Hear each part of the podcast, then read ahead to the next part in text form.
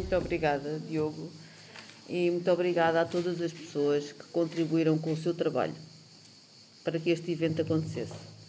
Pode parecer simples, mas muitas vezes nós esquecemos de perceber o que é que a Paula está ali a fazer, como é que, aqueles, como é que aquela bandeira do arco, aquela bandeira do bloco foi parar àquela grade, como é que surgiu na, na rede. Há efetivamente muito trabalho por trás daquilo tudo que fazemos.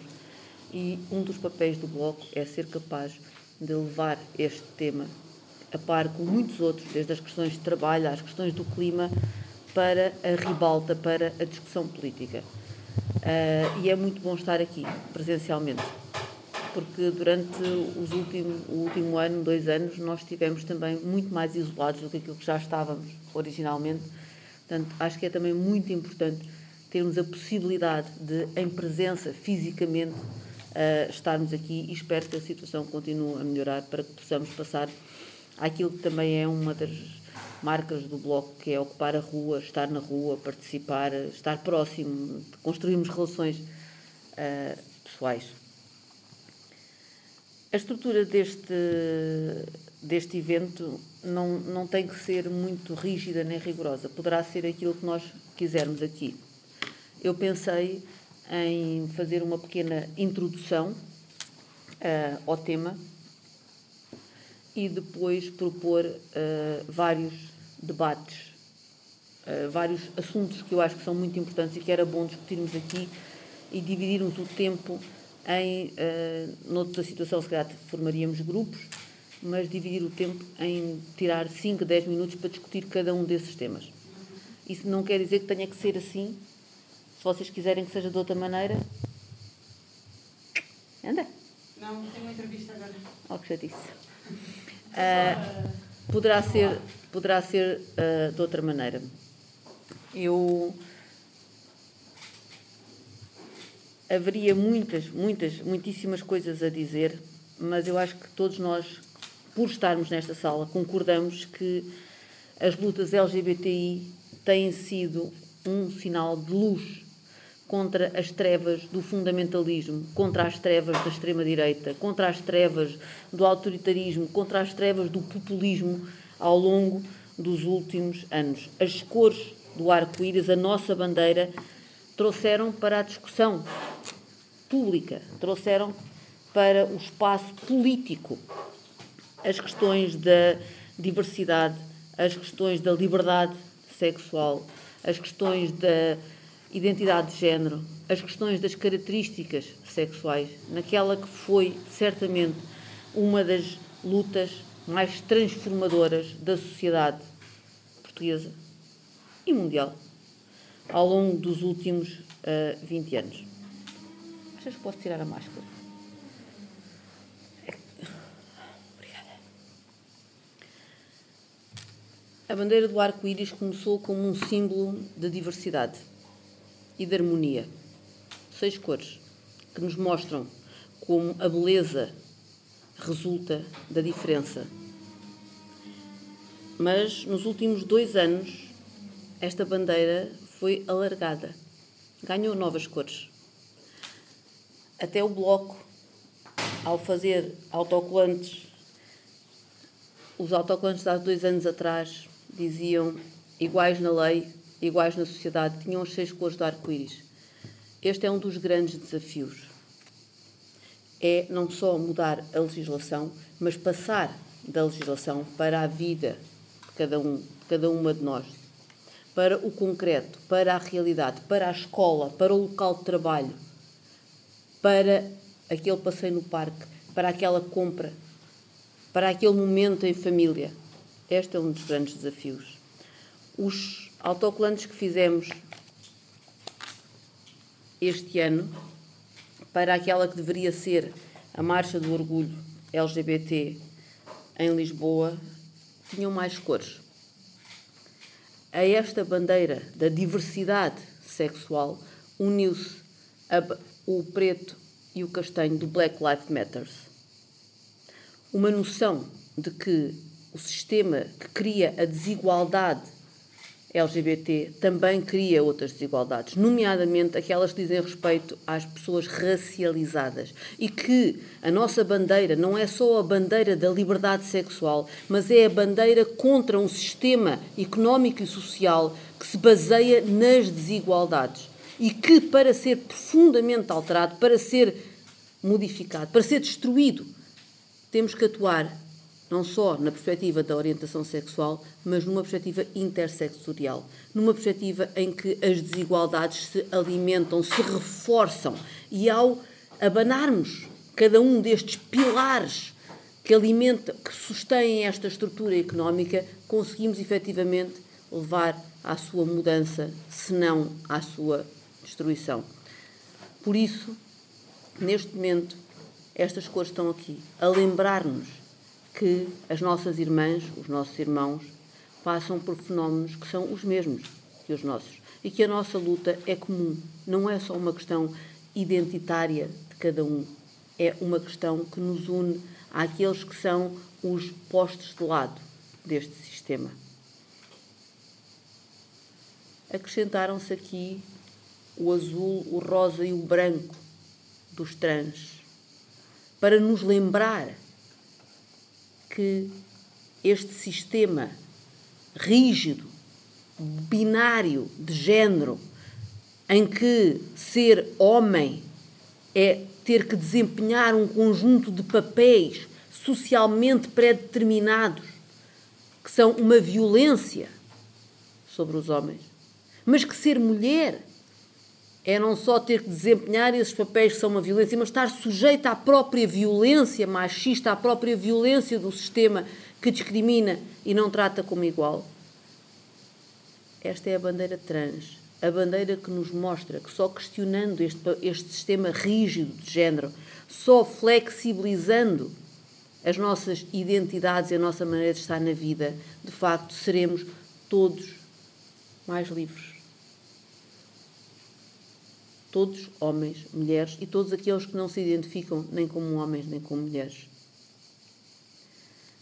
E foi acrescentada esta bandeira, esta cor amarela com um círculo que representa as pessoas que são intersexuais. Ou seja, passámos da questão da orientação sexual, LGB, passámos para a questão de identidade de género, a questão T, e agora falamos especificamente das questões de características sexuais, porque há pessoas que não encaixam no macho e fêmea. E não estou a falar de género, estou a falar de sexo. Estou a falar das características biológicas. Há pessoas, por razões hormonais, por razões cromossómicas, genéticas, ou por razões morfológicas dos seus próprios, da sua própria anatomia, não encaixam nestas duas caixinhas. Portanto, temos aqui também as características sexuais, o símbolo da intersexualidade. A nossa bandeira mostra-nos que a liberdade, a luta, vem em todas as cores. E esta perspectiva intersectorial, que acho que é tão poderosa, tem vindo a aumentar em Portugal, em alguns países europeus, na América do Sul, por exemplo. Mas ao mesmo tempo que isto tem acontecido, que as vidas negras, as vidas migrantes, o combate contra a violência, seja ela sobre as mulheres, sobre as pessoas trans ou sobre as pessoas intersexo, esta consciência de que há outros fatores de desigualdade que devem ser trazidos para esta luta, isto tem ganho força, mas ao mesmo tempo têm acontecido fenómenos contrários. Do meu ponto de vista, as lutas LGBTI são uma poderosa vacina contra esses fenómenos contrários que têm acontecido. E podemos falar de retrocessos no nosso país quando vemos partidos políticos a ter o tipo de discurso e de atitudes que têm, mas também podemos falar de retrocessos a nível mundial. Eu não vou alongar-me, mas seria muito interessante falarmos aqui um bocadinho sobre a experiência na Polónia, o que está a acontecer, as zonas livres de aquilo que eles chamam ideologia LGBTI e não é um fenómeno único, não é uma coisa que aconteceu num sítio. Essas zonas livres ocupam um terço do território polaco. Afetam milhões de pessoas. E isto acontece aqui, ao nosso lado, nesta Europa a que nos habituámos a chamar unida. Podíamos falar da Hungria e de como a Hungria adotou legislação, à semelhança daquilo que foi a legislação russa, que basicamente proíbe a educação sexual. Proíbe a referência a qualquer forma de sexualidade. É o pretexto perfeito, é o enquadramento perfeito para perseguir qualquer pessoa que fale em diversidade sexual, em orientação sexual. Ah, não precisa ser numa escola, pode ser numa televisão, pode ser num, num, num livro ou num filme. Portanto, é destas trevas que falamos quando falamos nestas lutas.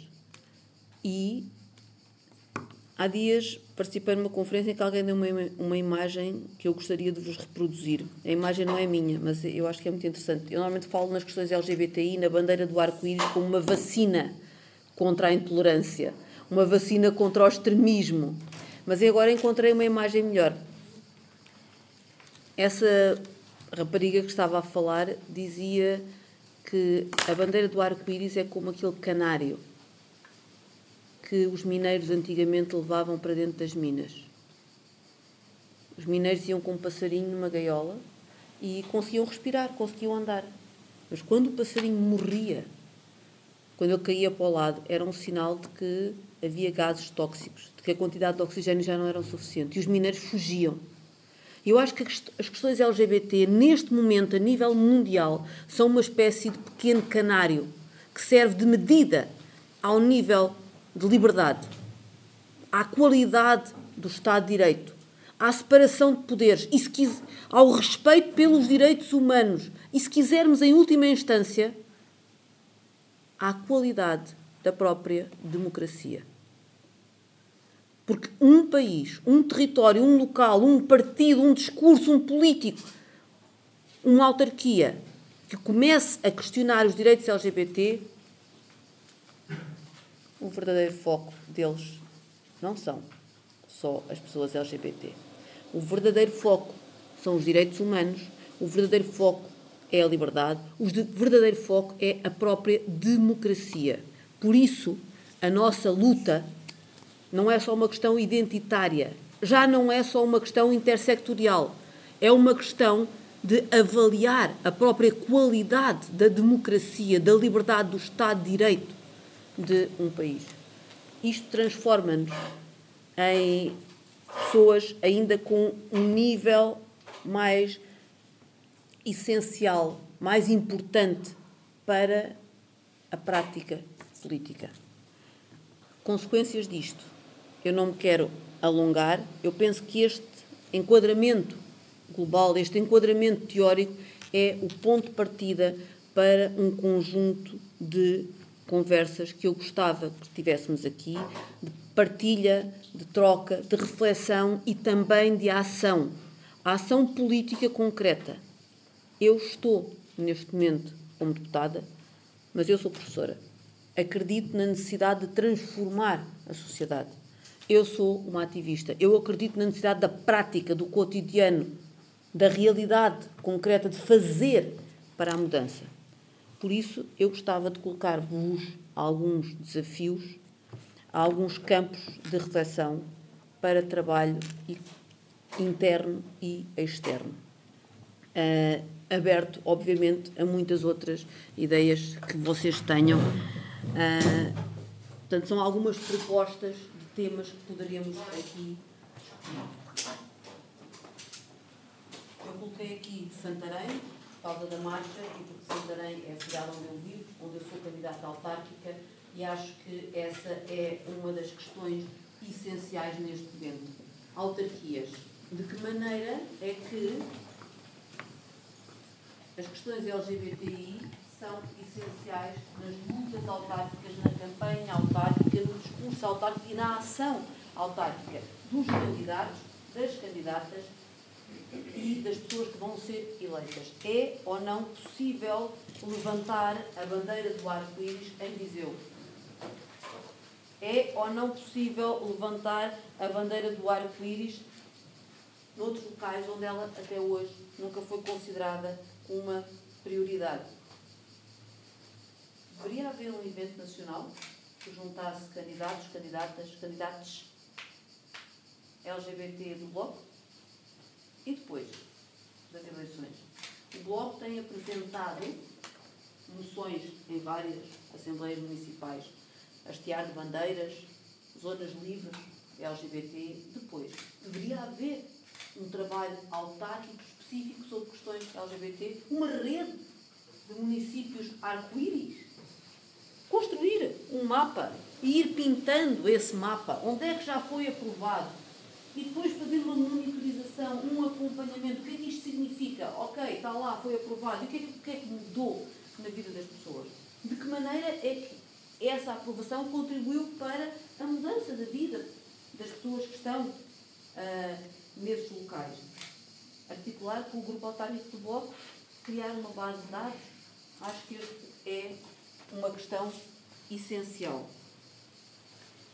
Há um grupo LGBT no Bloco.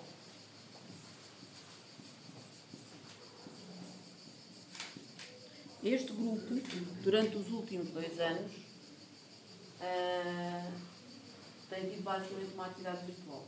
Resumiu-se, na prática, é um grupo de WhatsApp, do qual algumas pessoas que estão aqui se calhar farão parte, outras não.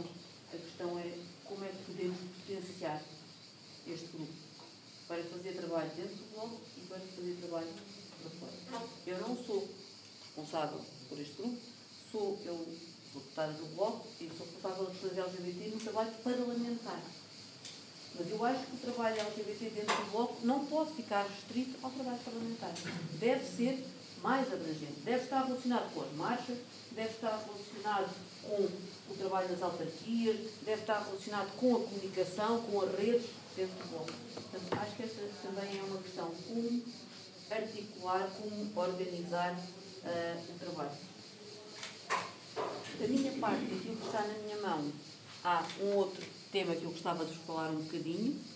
Está também no título do nosso, uh, da nossa sessão aqui hoje, que é Nada que curar.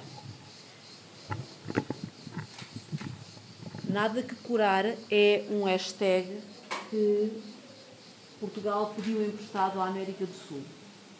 Este hashtag tem vindo a ser usado no Brasil, tem vindo a ser usado na Venezuela, no México, países que estão a tentar aprovar legislação para banir, para proibir terapias de conversão.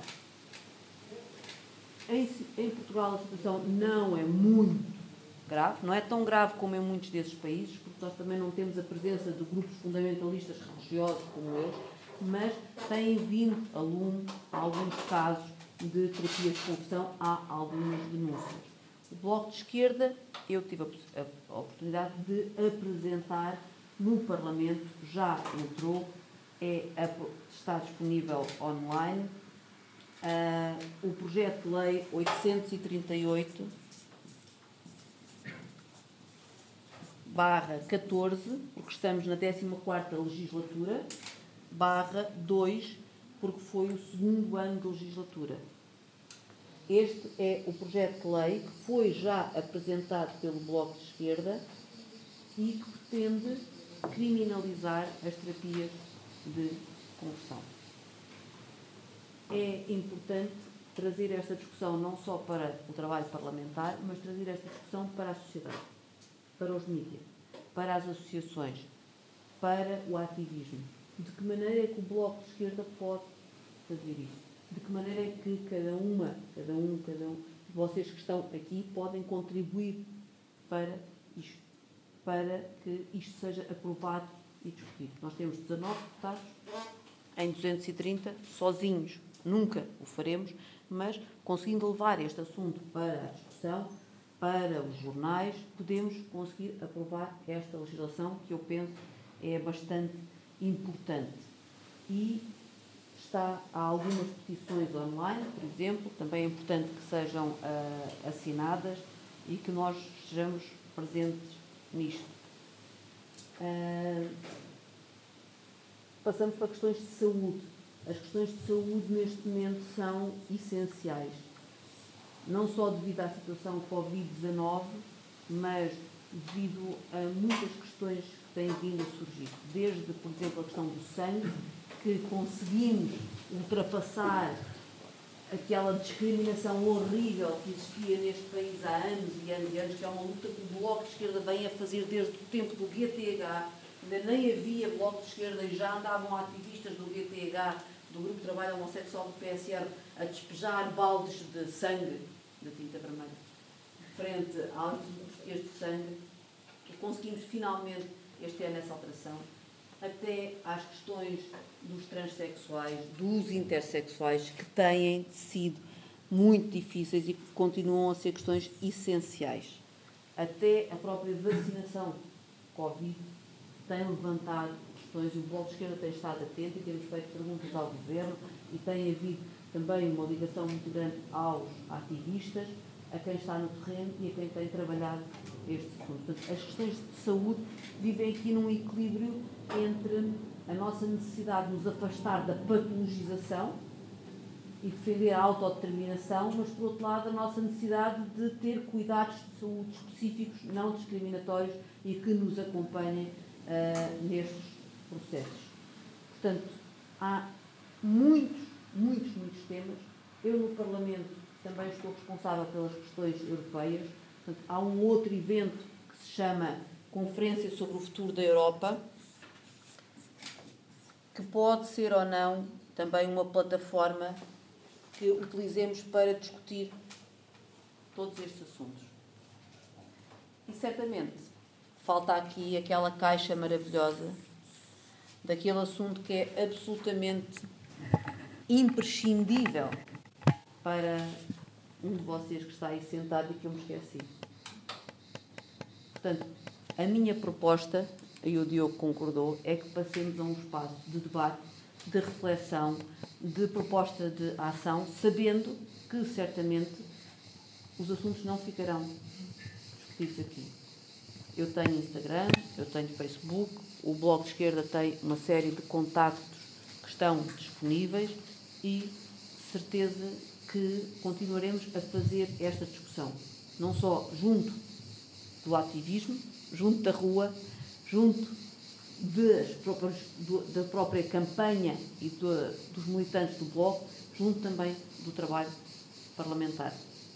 Uh, o grande objetivo desta sessão é exatamente isto: é continuar a levantar esta nossa bandeira cada vez mais forte, porque cada vez com mais lutas dentro para mantermos estas trevas que seja numa cidade conservadora como Santarém ou Viseu,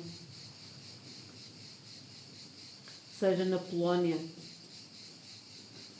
seja na Hungria.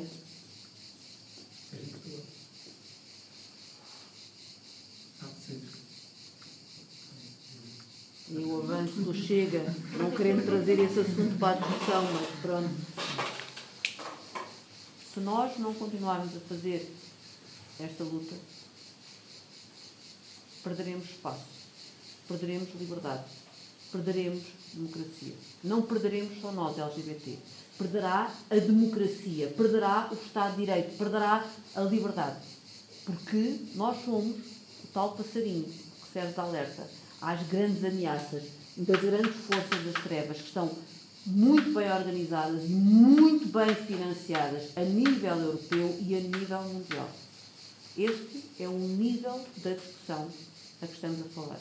E é por isso que esta questão é extraordinariamente complexa, porque podemos analisá-la a um nível muito micro daquilo que se passa em Viseu, daquilo que se passa em Santarém, daquilo que se passa em Portugal, daquilo que se passa na Europa ou no mundo. Eu passo-vos a palavra, agradecendo mais uma vez não só a quem está aqui, mas a quem trabalhou para que tudo isto acontecesse, e espero que esta discussão seja enriquecedora para todos e que saiam daqui depois propostas concretas de continuidade e de trabalho, porque precisamos disto. A minha capacidade de trabalho é reduzida, está limitada ao Parlamento, é necessário que a bandeira do arco-íris ganhe espaço dentro do próprio Bloco de Esquerda e de todos estes campos. Obrigada. Pode subscrever este Mais Esquerda no iTunes, no Spotify ou na sua aplicação de podcast. O mesmo acontece com os outros podcasts do Esquerda.net, como Alta Voz, com leituras longas de artigos, os Cantos da Casa, com o melhor da música portuguesa, o Convocar a História, um podcast de Fernando Rosas com convidados diferentes todas as semanas, ou ainda o 4 e 20, o podcast quinzenal da atualidade canábica.